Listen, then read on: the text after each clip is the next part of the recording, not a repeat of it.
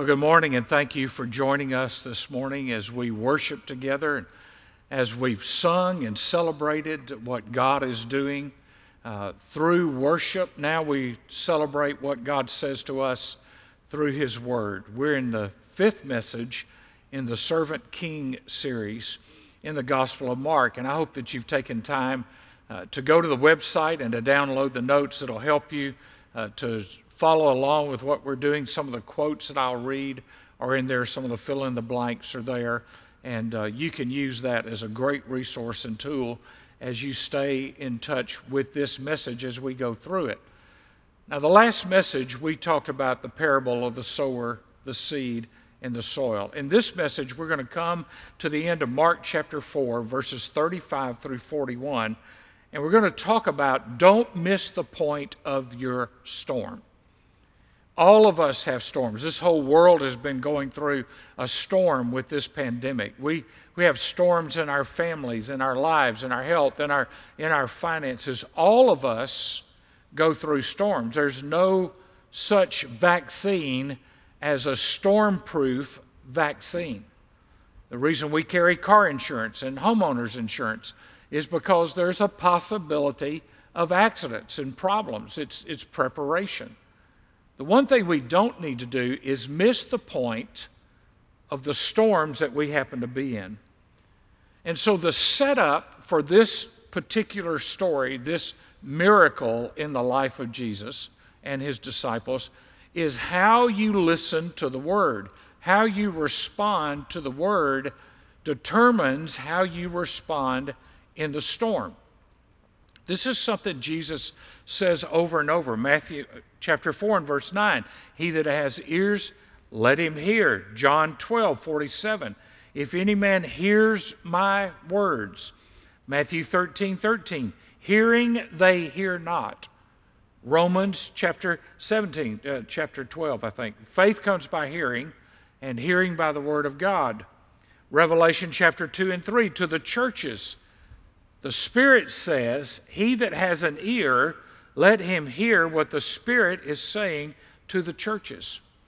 So, the first thing that we want to see, so we don't miss the point in the storm, is that God reveals Himself in the Word. God has revealed Himself in the Word. You have in your lap or on your iPad or on your phone uh, the Scriptures, God's holy Word. It's a lamp, it's a light, it's a path. It tells you who God is and, and how He acts and what He wants of us, His people. So, one of the things that we need to remember is eh, we may do nothing about the word we hear, but the word does something to us. Whether we respond to it or not, it either softens our heart or it hardens our heart. Truth not acted on is very dangerous. Doctrine demands duty. Sermons should lead to service. Vance Havner said, There is enough of the Word of God stored in the heads of Christians, if it were obeyed, to set America on fire and set off enough divine power to put atomic bombs to shame. Now, before we jump into this story of this storm and the disciples and Jesus, I want to back up for just a moment and give you three principles based on the earlier part of Mark chapter 4 that you need to take seriously because this impacts how we respond. How we hear determines how we act. So here's principle number one God never leaves himself without a witness or man without a light. God never leaves himself without a witness or man without a light. That's Mark chapter 4, verse 21, when he talks about the lamp. Paul talks about this in Romans that, that we are without excuse because God has revealed himself in creation. Man should search for God just in the revelation of God in creation. So God never leaves himself without a witness or man without a light. He always has a witness. Second principle if we respond to the light we have, we will receive more light. In other words, the key to growing is growing. If you want to grow, start growing. That's Matthew, uh, Mark chapter 4 and verse 24. If we respond to the light we have, we get more light. We build on what God has been teaching us and saying to us. And then the third one this is the warning. If we fail to respond, God will take from us what we already have. That's verse 25. So, all three of these principles are a setup for what we've talked about in the parables in Mark chapter 4 before there's this storm that's going to happen at the end of Mark 4. You see, the condition for additional revelation is obedience to what you already know. Some people say, Well, I'm not learning anything new. I don't know anything new. I wish God would show me something new. What are you doing with the last thing that He said to you? So, whatever the last thing He said to you, He's waiting on you to act on that because He's not going to squander truth if we don't respond to it correctly. The misuse and neglect of spiritual truth will ultimately lead to spiritual atrophy. You don't use your mind, then it, it doesn't stay there. It doesn't work. It doesn't come back to mind. A.W. Tozer said, A doctrine has practical value only as far as it, as it is prominent in our thoughts and makes a difference in our living. You see, we are not judged so much by the light that we have, but, uh, but by the light that we refuse to respond to. So God reveals Himself. Now, here we are. This is the context how we hear the Word. And once we've heard the Word, then God puts it to the test to see if we've really heard it. So the second point is God reveals Himself in the storms of life. I love this quote by George MacDonald, a, a preacher of another age. In whatever man does without God, he must fail miserably or succeed more miserably.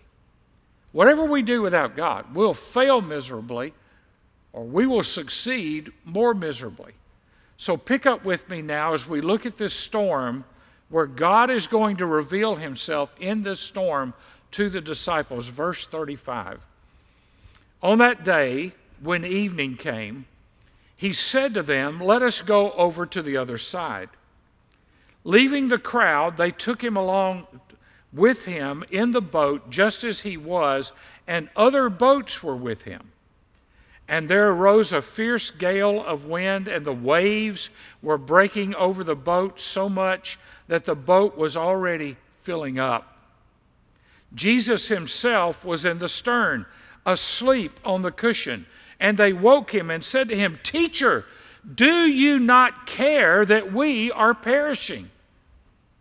And he got up and rebuked the wind and said to the sea, Hush, be still. And the wind died down and it became perfectly calm. And he said to them, why are you afraid? Do you still have no faith? And they became very much afraid and said to one another, Who then is this? They're asking about Jesus. Who then is this that even the wind and the sea obey him? Now, just look up a few verses and let's go back to the parable of the sower, the seed, and the soil. And let's look at the things that pull the power of the word away from us. Look at what he says. At first seed, it's sown beside the road, and the devil snatches it away. So, by that verse, you can write the word the devil. Then it's in rocky places. You could write the word flesh by that. Then among the thorns, you can write the word world by thorns. So, what did Jesus just do with this parable? He told us that the world, the flesh, and the devil will steal what God wants to do in our lives if we don't focus our attention on God. Whether times are good or whether we're in the storm, they, they will fight for our attention and they will divert us from the truth. It's all implied in the parable of the sower, the seed, and the soil. So we are in a battle for the renewal of our minds and for the commitment of our heart with the world, the flesh, and the devil. And it's dependent on the kind of soil that we had. We talked about that in the last message. Now, Jesus has been teaching in parables. This is a long and strenuous day. Jesus is exhausted. I, I don't know how this person figured this out, but over a hundred years ago, uh, someone figured out that to preach, you expend physically, mentally, and emotionally about what would equal eight hours of physical labor. Jesus has been teaching all day, preaching all day. He's exhausted. Now, here's the point that I want you to see the word has been sown into the hearts of the disciples. Jesus has revealed the meaning of the parables. Now comes the pop test. He's sown the seed of the word, he's taught the disciples, he's explained the parable. Now they show up in a boat, and he's about to test them if they've learned anything while he's been teaching in parables. So, you, again, you can never forget the context. Look at it. On that day, the same day that he was teaching, this was not like, oh, a month from now, I'm going to test these guys on what I said. It's at the end of the day, the same day, all these words are fresh in their mind.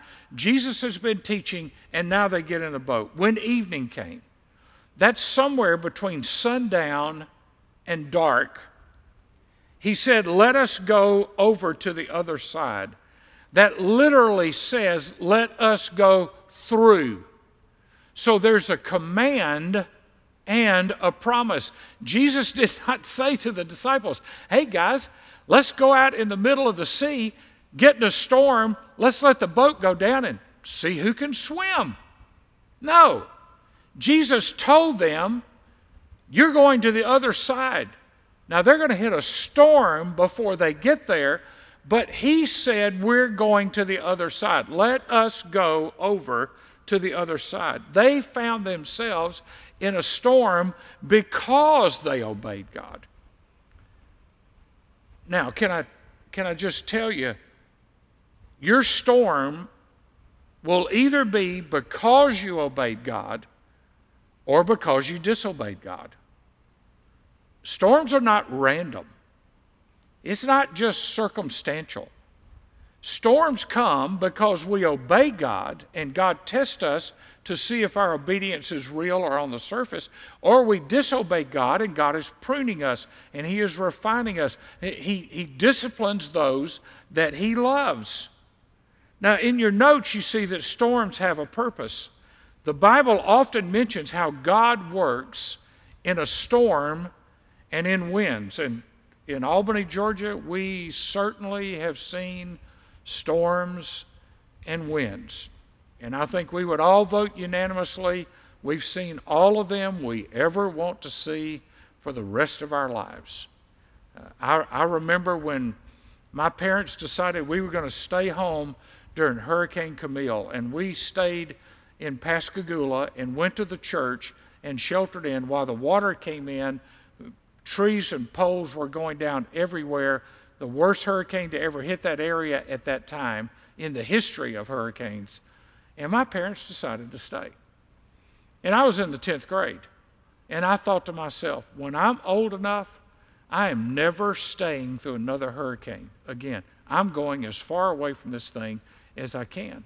Storms have a purpose. God has a purpose in storms. 146 times, 146 times, wind is used in the word, and the majority of time, wind is speaking of an activity of God.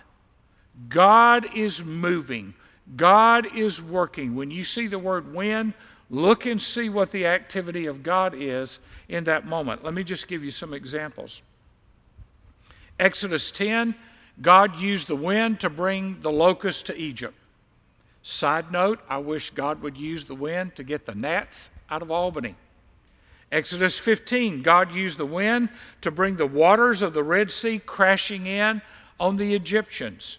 Numbers 11, a wind from the Lord brought the quail from the sea for his people to eat in the wilderness. 1 Kings 18, God used the wind to send rain and end a three and a half year drought. Psalm 135 and verse 7, God brings forth the wind from his treasures. Ezekiel 13, the Lord used a violent wind to break out his wrath.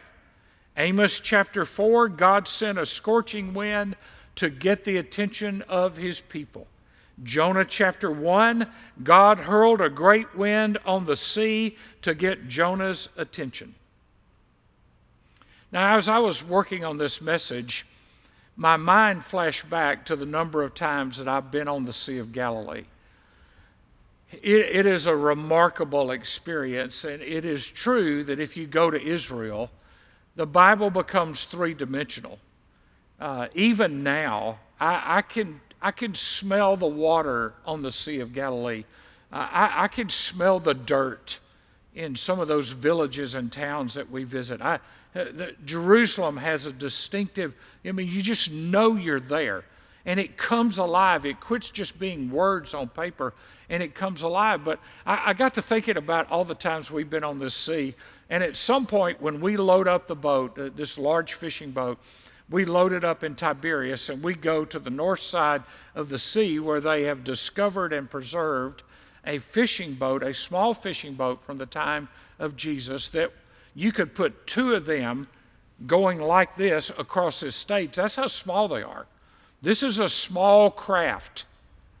And there was no small craft warning the night of this storm with the disciples. But when I'm on that boat, Yuval and I typically will have a conversation about storms on the sea because the Sea of Galilee kind of sits in a bowl. It's surrounded by mountains, and storms can come out of nowhere and come unexpectedly on that sea, and it gets whitecaps on it. It's just a large lake but it gets whitecaps on it and it becomes impossible to deal with it. In fact, I was talking to Yuval not long ago, and he was on a, a trip, I believe, in February of this year, and they got caught in one of those storms. And the, even that motorized fishing boat, they could not get it to the shore on the other side, so they had to let the boat just drift back, turn around and drift back and try to get back and anchor it down in Tiberias. That's how quickly storms come up. I'm grateful I haven't been in one of those storms because I really don't want to get seasick in the Sea of Galilee. But God has a purpose in storms, sometimes to discipline us. Sometimes storms are to prepare us for a greater ministry. God uses our setbacks and our storms and, and what we feel like, what's the purpose of this? God's got a purpose in it because He's going to give you ministry out of it or to drive us to de- desperation. Now, here's some bullet points that I want you to get. In the storm, either faith or fear is going to flourish. I mean, one's going to come up faith or fear. When you're in a storm, faith or fear. And you may vacillate between the two. But when you're in a storm, what you want is your faith to come up. That's what's being tested in these disciples. Do you have faith in what I've said to you? That if I've said, let's go to the other side. Secondly, God can never use us greatly until He has tested us and pruned us. Now, none of us like test and none of us like pruning, but you're pruned to bear fruit and more fruit and much fruit. We're tested so that our faith can be proven and shown to be valid. Number three, very similar to number one, faith and fear can't abide together. One of them will shove the other one to the side. And many people uh, they, they live in fear, and their fear suppresses their faith, and they can't see God because they see what they're afraid of. Next one. Everyone's faith will be tested in different times and different ways. Your test may not be my test. My test may not be your test. All of us are going to be tested. So don't make the mistake of looking around and saying, well, why don't they have to go through this? Why does that person not go through this? And why am I having to go through this? Our faith is tested in different ways, and God knows where to test us. He knows our personality, He knows our mindset, He knows our strengths, He knows our weaknesses, He knows where and when to test us. Next, when storms come, where you've rooted your life will be revealed. When storms come, are you like a chicken running around with your head cut off? Are you abiding in Christ? Remember, Jesus, he's about to go to the cross, John chapter 14. He says to his disciples, Don't let your heart be troubled. Believe in God, believe also in me. That's not just a funeral message, that's a daily life message. Don't be troubled. But I'm in a storm. Don't be troubled. You believe in God, believe also in me. It requires us to live daily by faith. And then the last one the purpose of storms is to stretch us out of our comfort zone. Just like exercising stretches us and we get a little sore when we do it, storms are meant to stretch us out of our comfort zone because left to ourselves, backsliding is the best thing we do. We think, I'll just stay right here. I'm comfortable, I'm secure, I feel good, I like where I am. And what's happening in that process is we're not growing, we're stagnant, and atrophy is setting in, and we're actually going backwards. The storm that they face here in Mark chapter 4 is a part of the day's curriculum. The parables were the, were the lesson, the storm is the test. Look at the question they ask. Because they're really asking a question about what he said in the parables, about the cares of this world. Teacher, do you not care that we are perishing? Now, think about these guys. They've been eyewitnesses to miracles. They've seen Jesus heal people. They've seen him cast out demons. They've seen him stand up boldly to dead religion. But now the test is on them. You know, I'm fine if God is testing somebody else. Hey, I'm going to pray for you. Pray for you while you're going through that test. I, I know it must be tough. I can't imagine what you're going through. I'm going to pray for you. I'm fine if God is testing somebody else. But when God tests me, that's another story. That's a whole different ballgame. This test was for them. If he can do all that he has done up to this point in Mark's gospel, can he still the storm? God can you still the storm, and most of all, the storm is going on in our emotions, in our hearts. Look at their failure to act in faith. There, was, there arose a fierce gale of wind, and the waves were breaking over the boat. So, the second thing that's in your notes under this point is storms are not an end in themselves. Now, before we get really critical of the disciples, and you know, we're always critical of the disciples. Well, I would have never done that. Yes, you would, and yes, we would, and yes, I would. Just put yourself in that boat. I think their first thought was, what does Jesus know about boats? Oh, he's a carpenter. He may have built one, but he doesn't know he doesn't know a boat like we know a boat. I mean, we can sell a boat, we can navigate a boat, we can guide a boat. We know which side of a boat to throw a net out of. What does Jesus know about boats? He doesn't know anything about boats. Second thought, we grew up on boats. We grew up on boats. We've been in storms before. We survived the last one, we'll survive this one. That response is still, we can handle it. Wrong response. Second thought and first thought are both wrong responses, bad thoughts. Third thought, they didn't pray. I mean, nobody said, hey guys, let's pray to the Father right now. They panicked. You know, it's easier to panic than it is to pray. I mean, it's easier to get stressed out than it is to just close your eyes and just ask God to calm your heart. Verse 37 is in an imperfect tense in the Greek. And it pictures the waves repeatedly crashing in on this boat. I mean, they couldn't bail this thing out quick enough. Matthew, in his account of this storm, uses the word seismos, which is earthquake. It's a word that gives a picture of an earthquake. It seemed as if the whole area was shaking at the core. That's how big this storm is. This storm was more than they could handle. But I believe their first thought was Jesus doesn't care, or if he knows he doesn't care, if he cares, he's not doing anything about it. We're just going to have to fix this on our own. And that's the danger of works oriented religion. And that's the danger of our flesh.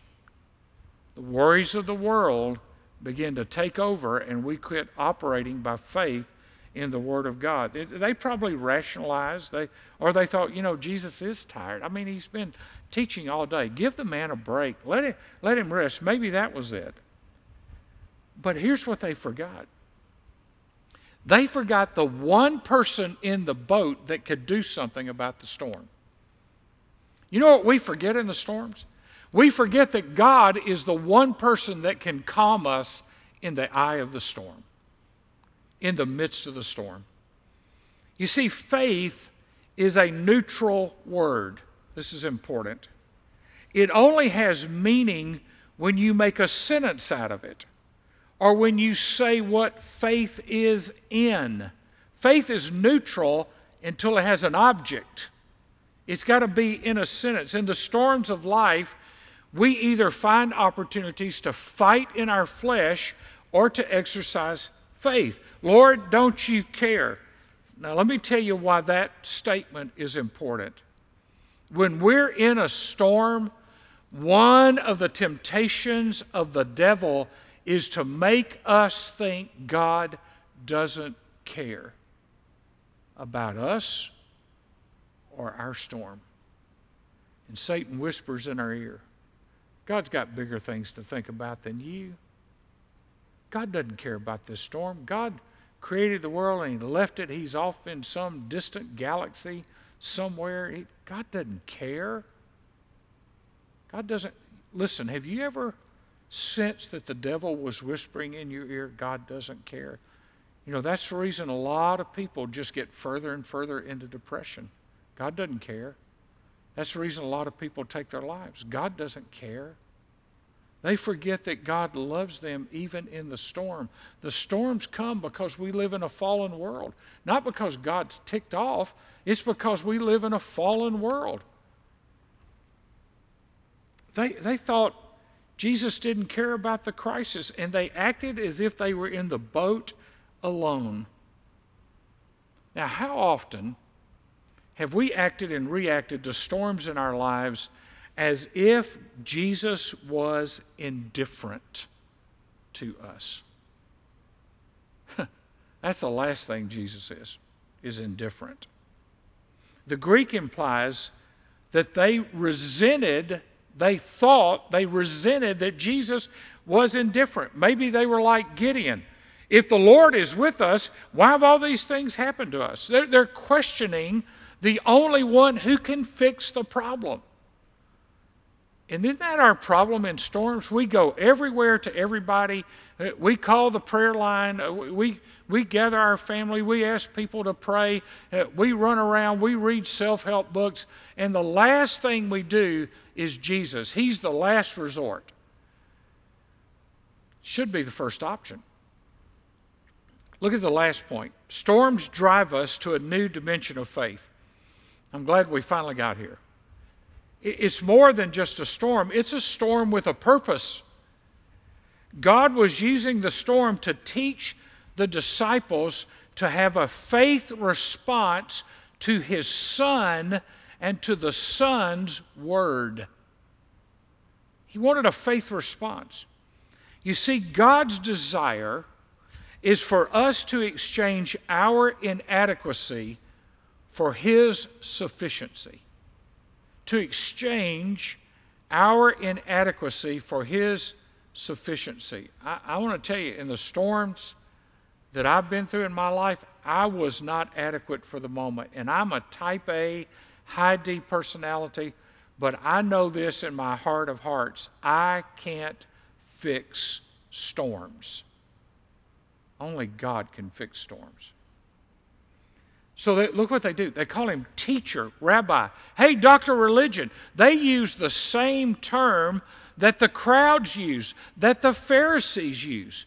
But listen, they didn't need a teacher, they needed a deliverer. Now, yes, we need Jesus to teach us. We need the Spirit to guide us into all truth, as John says in his gospel. But we don't just need a teacher. You can know a lot about God and miss Him. We need a deliverer. If they had fully embraced Jesus as the Son of God, they would have understood this. Here's the thought. This boat can't sink. God's in it. God's in it. The creator of the sea is riding with us. That's pretty good company in a storm. If they had remembered the command, let us go to the other side, they would have faced the storm with fear or faith. If they'd have remembered the command, they would have faced it with faith. But they forgot the command and they faced it with fear. Don't you care? We should pray and ask God to help us learn all we are supposed to learn in the storms. Let's see the big picture. Verse 39 Jesus got up and rebuked the wind and said to the sea, Hush, be still. And the wind died down and it became perfectly calm. He rebuked. That, that word rebuke is a strong expression of disapproval.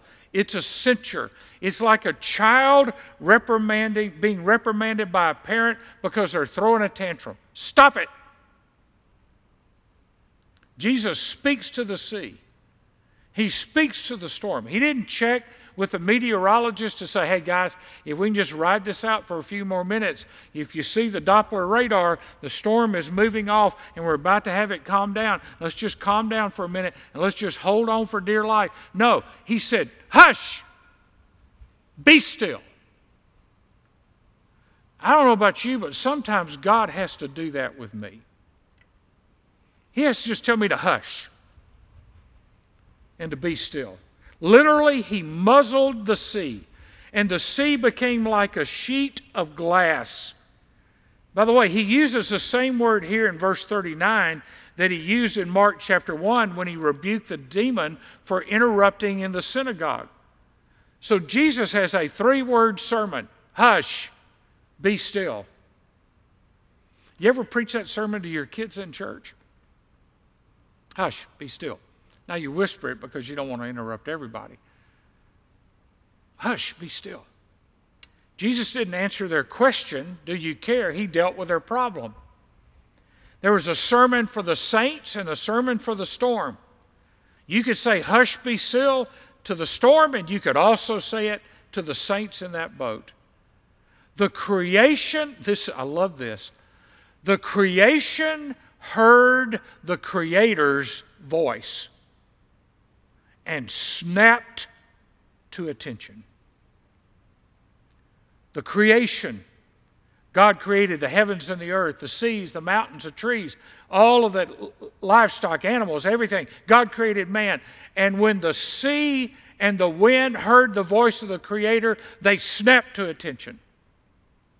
We're stopped. It was immediate. All three Gospels indicate that the wind immediately stopped. Why did it immediately stop? Because the storm had served its purpose. It drove the disciples to Jesus. That's the purpose of the storm to drive us to Jesus. They were beginning to discover that Jesus was the great I am. He was the sustainer, the creator. I want to hang this thought in your heart somewhere. There is sound theology that you learn in storms that you don't learn anywhere else. There is sound theology that you learn in storms that you don't learn anywhere else. Then Jesus turns in verse 40 and speaks directly to the disciples Why are you afraid? Why are you timid? Why are you intimidated? Why are you cowardly? Uh, why, why couldn't you just trust me? I said we're going to the other side. And then look at verse 41. Then they became very much afraid. That's a, that's a different afraid. That's an awe, a reverence. They realize that Jesus has power over creation. Maybe they remembered this. In one of the Psalms, it says that the coming of the storm is a power ascribed to Jehovah. They had seen all these miracles, they had heard all these teachings, but now it was personal. They realized, which is part of what a storm does for us, that they didn't know Jesus as well as they thought they did. Listen, in my life, in many lives of many people I know, storms have taken them closer to Jesus than they ever thought they would be. When we see Jesus as he is, he changes us. And by the way, it's safer in the boat with Jesus than it is on the shore without him. I, don't want to get in a boat. I don't want to go through a storm. It's safer in the boat in a storm with Jesus than it is to be on the shore without him. I found this uh, quote from Billy Graham. He said, No situation is beyond God's control. Over my wife's desk, that's Ruth's desk at their home, are these words, and I love these words Fear not the future God is already there. Fear not the future. God is already there. Father, I know that there are people watching today. Some are members, some are people who attend occasionally, others are friends in other parts of the world, and other people from, as we know, from South Africa to Canada to Mexico to Brazil to Venezuela to Europe, people have tuned in and, and they're going through storms. We're still going through storms. We don't know if this pandemic is over or if it will come back with a vengeance. Some are going through storms financially, maritally, with their children, with prodigals. Some are going through storms with their health. Some are going through storms with special needs children and going through storms with aging parents. Whatever the storm, Father, I pray that today the saints will hear you say, Peace, be still. And if there's one that's listening and watching today that is going through a storm and thinks you don't care, I pray that right now you would come through that screen and this technology right into their hearts, and the Holy Spirit would tell them how much you love them and that you died for them. You gave your life for them so that they could have life in you and not go through these storms alone. Would you show them Jesus so that they might learn to trust Jesus and take the next step in learning how much God really loves them. For it's in His name we pray. Amen.